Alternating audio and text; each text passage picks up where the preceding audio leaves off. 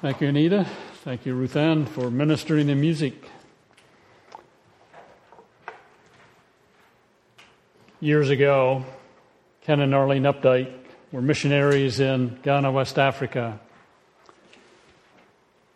And they went through some very difficult and trying times as they ministered in Ghana, West Africa. In one of those trying times, Arlene penned these words Into the crucible, tested by fire, God poured my spirit to suffer and burn. There in the agony, fainting and heart sore, I cried to him for relief from distress. Father, so weak am I, bearing this testing. Gone is my strength till I see it no more. How can I run the race when I'm so slow, Lord? Weary and weakened, I plead for thy help. Softly he spoke to me. Within this crucible, I shall yet try thee to come forth as gold. Trust in the goldsmith to fashion a beautiful object to glorify Jesus alone. So I allow him to do as he will. Silently under his hand I will trust. He's my sufficiency. What matters weakness? God is my help. I shall come forth as gold. And if you know anything about Arlene Updike and have read some of her letters, there's a golden quality about her, golden character that has been fashioned in testing. And I'm sure Job felt at times that he was in the Lord's crucible. His wealth, his possessions are gone. All but four of his servants were killed. His ten children are dead. He has lost his physical health, having painful sores from the soles of his feet to the top of his head. His wife told him, Curse God and die. After spending seven days in silence, three comforters insisted that Job had sinned. His sin was the cause of his losses and suffering. He also claimed that his children must have sinned. Then a fourth man came along, and he continues by telling Job the same thing as the others that Job, you have sinned in some way. All four communicated what could be called retribution theology. That is, you sowed evil, so you're reaping evil. And as Job interacts and responds to his comforters, he requests an audience with God. He wants to present his case to the Lord. He wants some answers from the Lord. And this comes out of Job's heart like a thunderstorm in chapter 6, chapter 7, chapter 10, chapter 13, chapter 16, chapter 17, and chapter 23. God, I want an audience with you. We know, as we discussed last week, in His sovereign grace, the Lord grants Job's, Job his request to speak to him. And we know that the Lord said, Job, prepare yourself because I'm going to question you and you will answer me. And keep in mind that that is addressed to a man who has lost his wealth, his children, and his health. And God gives a quiz in chapters 38 and 39. I call it just a little quiz. Question after question involving creation. Where were you, Job? Can you do this? And so on. And Job comes away from that quiz. And he says, in chapter 40 and verse 3, I am unworthy. How can I reply to you? I put my hand over my mouth. I spoke once, but I have no answer twice, but I will say no more. It seems like Job is changing through God's response to him because he clearly says, I'm unworthy. How can I reply to you? I put my hand over my mouth. I spoke once, but I have no answer. Twice, but I will say no more. What happens next is interesting in verse 6. That the Lord says, Job, prepare. Verse 6 Then the Lord spoke to Job out of the storm. Brace yourself like a man. Brace yourself. Why?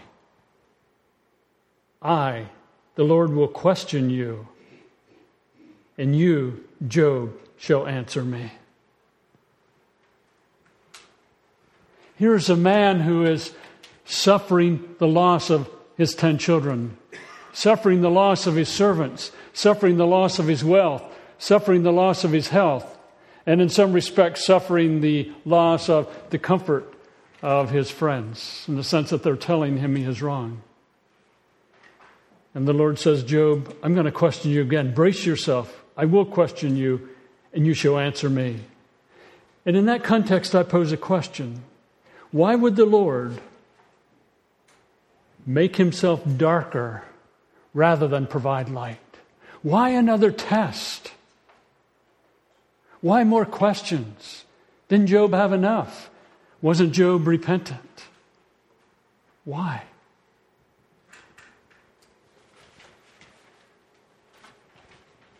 Another question Or does the Lord allow, or does the Lord show darkness so one is prepared for the light?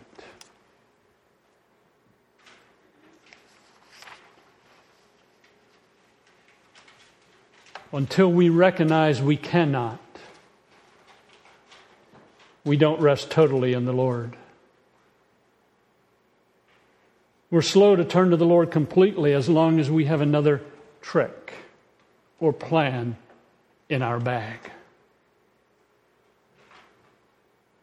In the midst of your trial or a trial that I may have, do we have another plan or method?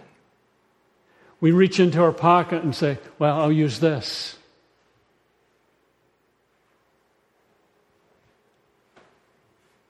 Are you at the end of your tools in your trial? Is your family at the end of your tools in the trial you may have as a family? Are we as a church at the end of our tools in our current trial?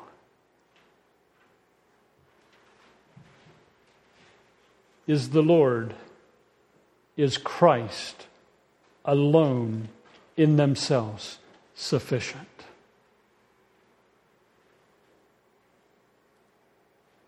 Are we as a church choosing to totally depend upon the Lord in this season? Are you as a family, if you're going through a trial, are you as an individual going through a trial, are you choosing to depend totally upon the Lord? If we think we will do better if our present trials end, are we displaying that the Lord, that Christ, are not sufficient in the present trial? Oh, if I just get through this, I'll do better. If we can't find Christ, if we can't find the Lord to be sufficient in the present, we, we find him to be sufficient when our trials change or get over. Perhaps God is wanting Job to be sure he's at the end of his bag of tricks, that he has no answers. So, what happens? Quiz 2 comes along. Verse 8 of chapter 40 Will you discredit my justice? Job, will you discredit my justice? This is the Lord speaking. Would you condemn me to justify yourself?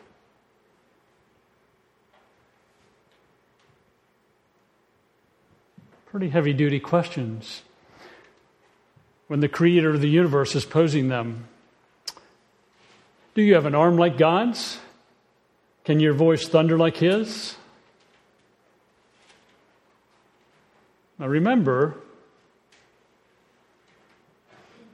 the Lord is speaking to Job out of the storm. Apparently, you have an arm like God that your voice can thunder like His. Then adore yourself with glory and splendor and clothe yourself with honor and majesty. Unleash the fury of your wrath. Look at every proud man and bring him low. Look at every proud man and humble him. Crush the wicked where they stand. Bury them all in the dust together. Shroud their faces in the grave. Then I myself will admit to you that your own right hand can save you. Some heavy duty stuff there. Job. Unleash your wrath. Look at proud men, every proud man, and humble them. The wicked, you know, bury them in the dust. Then I, the Lord, will admit that your right hand can save you. Job, your right hand can't save you, obviously, is what the Lord is com- communicating.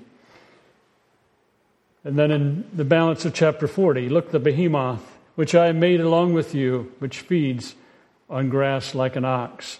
And there is debate and question as to what animal the Lord is referring to. No, we're not positive. But as you read on, we're dealing with an animal that is great and mighty and powerful. It says, I made him along with you, which feeds on grass like an ox. What strength he has in his loins, what power in the muscles of his belly. His tail sways like a cedar. The sinews of his thighs are close knit.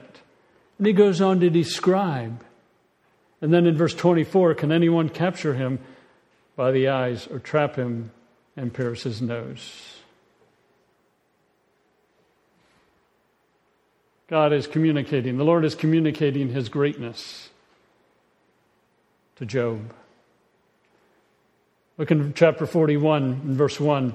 Can you pull the Leviathan uh, with a fishhook or tie down his tongue with a rope?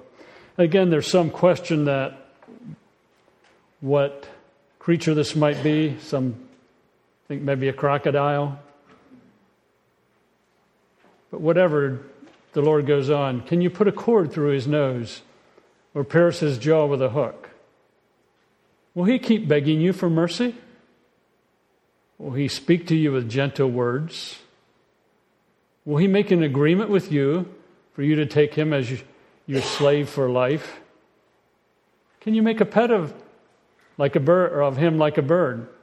Or put him on a leash for your girls? And he goes on again with a series of questions describing this creature. Verse 18 His snorting throws out flashes of light. His eyes are like the rays of dawn. Firebrands stream from his mouth, sparks of fire shoot out. Smoke pours from his nostrils as from a boiling pot over a fire of reeds. And again, he goes on to describe the animal and, or creature. But he asks Job, Can you pull this creature in with a fishhook or tie his tongue down?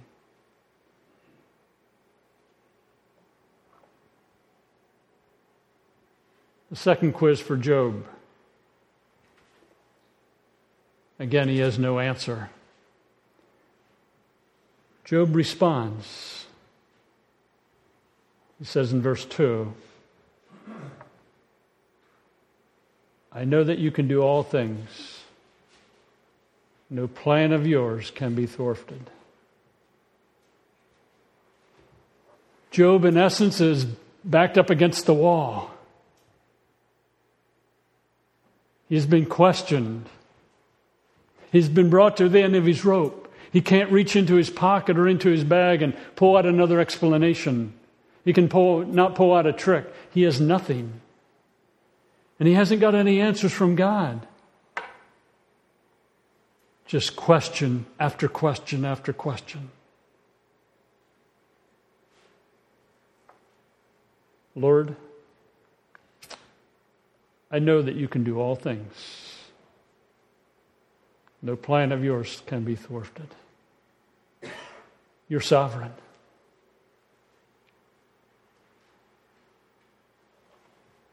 Brubaker paraphrase I don't know what you're doing, Lord. I don't have no answers. I have no explanation. I can't even begin to understand. But you're going to do what you want to do. And then he says in verse 3 You ask, this is Job speaking, you ask, who is this that obscures my counsel without knowledge? Surely I spoke of things I do, did not understand, things too wonderful for me to know.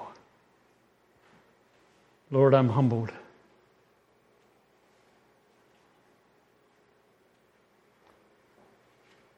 In my wanting an audience with you, and my having some thinking about what was going on, I spoke of things I didn't understand, things too wonderful for me to know. Lord, I admit I was going into territory that I shouldn't have went into. I had no idea where I was going. He goes on in verses 4 and 5, and I say, describe as, Lord, I've experienced you. You said, Listen now, and I will speak. I will question you, and you shall answer me. My eyes have heard of, or my ears have heard of you, but now my eyes have seen you. Lord, I've experienced you.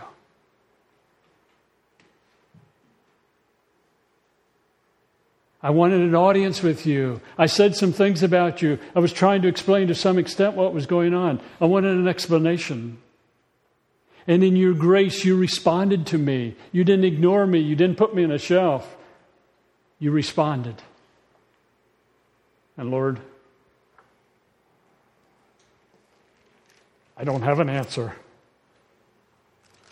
Don't have anything I can say. But I've experienced you. My ears have heard of you, but now my eyes have seen you. Here we have the creator, sustainer, the independent, self existing being of the universe communicating with one of his creatures. And that creature being able to communicate back to the Father, communicate back to the Lord.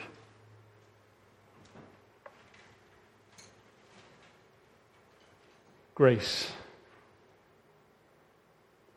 But Job goes on Lord, I despise myself and I repent. I despise myself. I repent.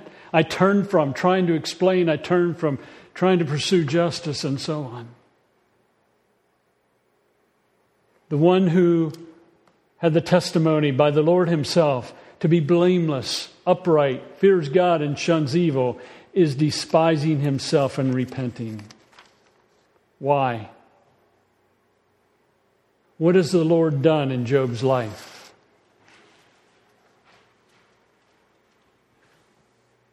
He, the Lord, lets Job know he is sovereign Lord. He is creator. As Lord, he answers to no one,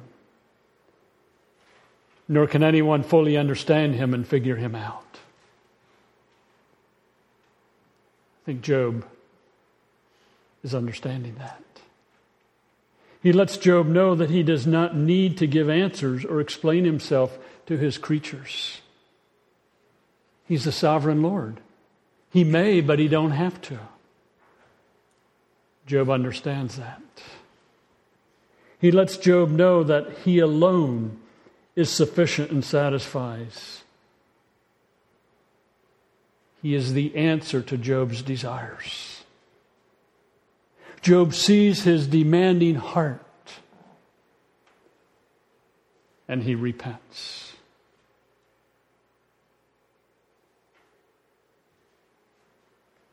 Job, you want an answer, you want an explanation. I alone am your answer. You study the text and you ponder it. He lets Job know that answers, responses, reasons, explanations do not satisfy. They only create a desire for more answers, more reasons, more explanations, because the person is in the driver's seat, not the Lord. God, just give me an answer and I'll be content. No, you won't, Job, because I give you an answer, then the next thing comes along and you want another answer. Job answers, reasons, explanations don't satisfy.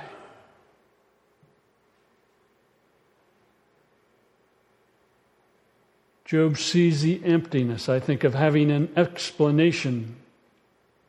He realizes one explanation leads to a demand for another explanation. The demanding never ends.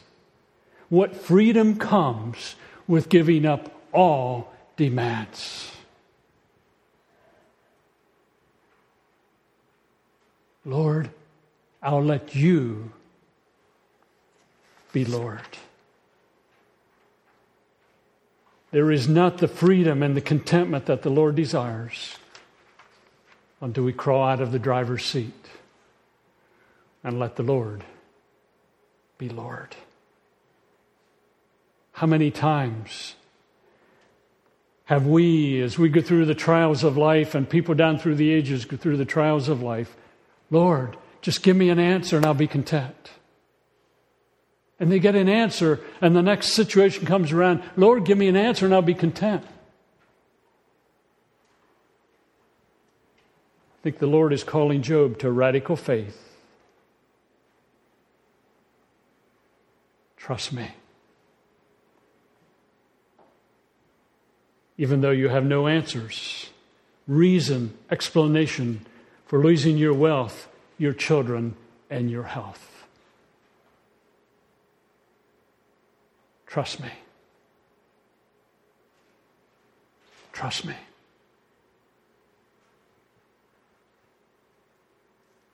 But, Lord, trust me.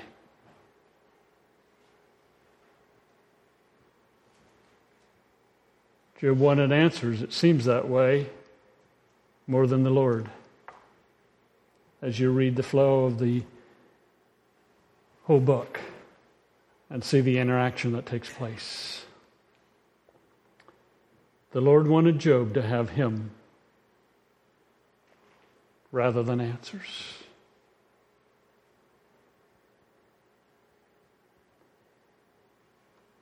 An explanation is a poor substitute for the Lord.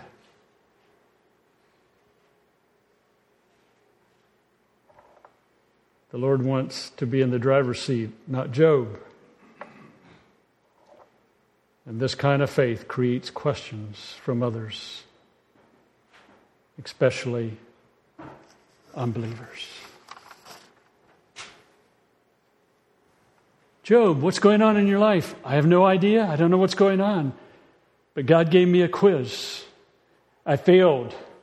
I don't have any answers. I repented.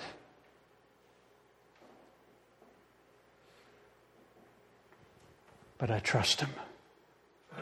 I trust Him. I trust Him.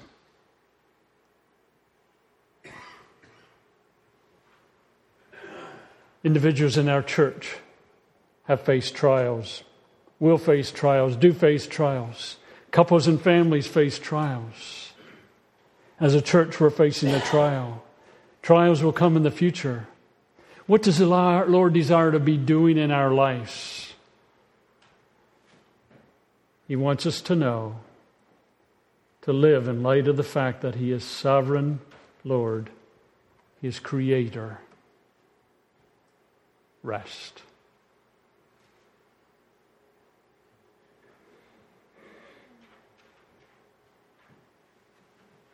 He alone is sovereign. Like the little kid that was fearful at night as he went to bed in the dark and He called out. And Dad said, You'll be okay. And finally, the father came and laid beside the child, and the child rested. As we go through the trials of life, we want answers, we want explanations, we want reasons. And the Lord is saying, I'm sovereign. Rest. He wants us to know that He does not need to give answers or explain Himself to His children. He may at times, but He's not under no obligation to do that. He doesn't have to give an answer.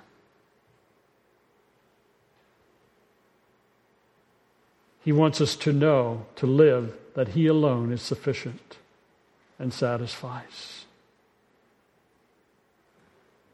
He is the answer to all our desires.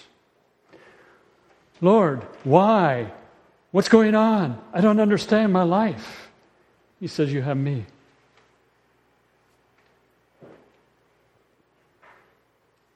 I alone am sufficient. He wants us to know that answers, responses, explanations do not satisfy. It's not that they're wrong, but they tend to create a desire for more answers, more reasons, more explanations because we are in the driver's seat, not the Lord.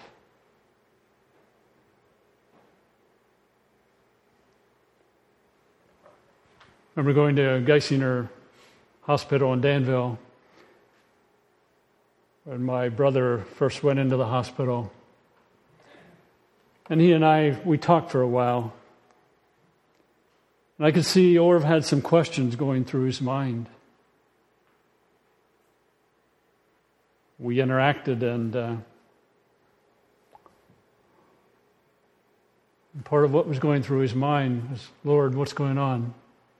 Why? It was sometime later when he was in the hospital again, and he knew that Probably his time is limited. And we had another conversation, very deep conversation. But the conversation was much different. There was no why questions. There was no discussion of what's the reason for this? Give me some explanations. His response was, I'm resting. I don't know why this is happening. I don't know what's going on in life. I don't know what's going to happen with my wife, my children, and my grandchildren and their families.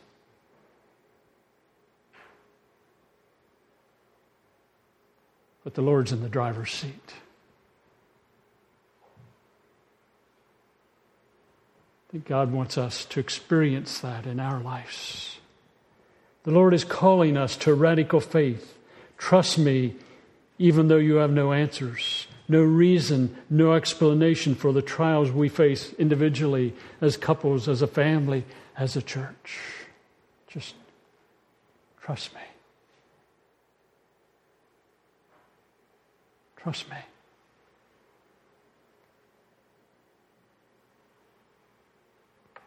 That's radical faith. I have no answer, I have no explanation, but I will trust. We're tempted to want answers more than we want the Lord.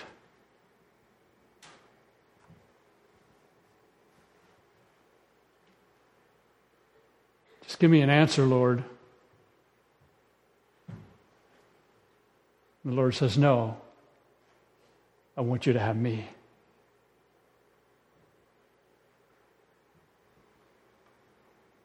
The Lord wants us to have Him above rather than answers. And it's not that answers are wrong, but God did not give answers to Job, He gave Himself. He says, I am sovereign, I am Lord. The Lord wants us, or wants to be in the driver's seat, not us. Do you ever ride with someone without a brake on the passenger side? And no steering wheel on the passenger side, and you think, oh, never ride with them again. Why? You don't have control.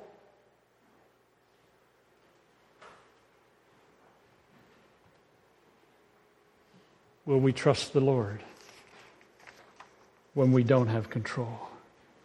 This kind of faith creates questions from others, especially on believers and those close to us who see our lives and how we respond. So I don't understand. You keep trusting the Lord, even though you don't have answers.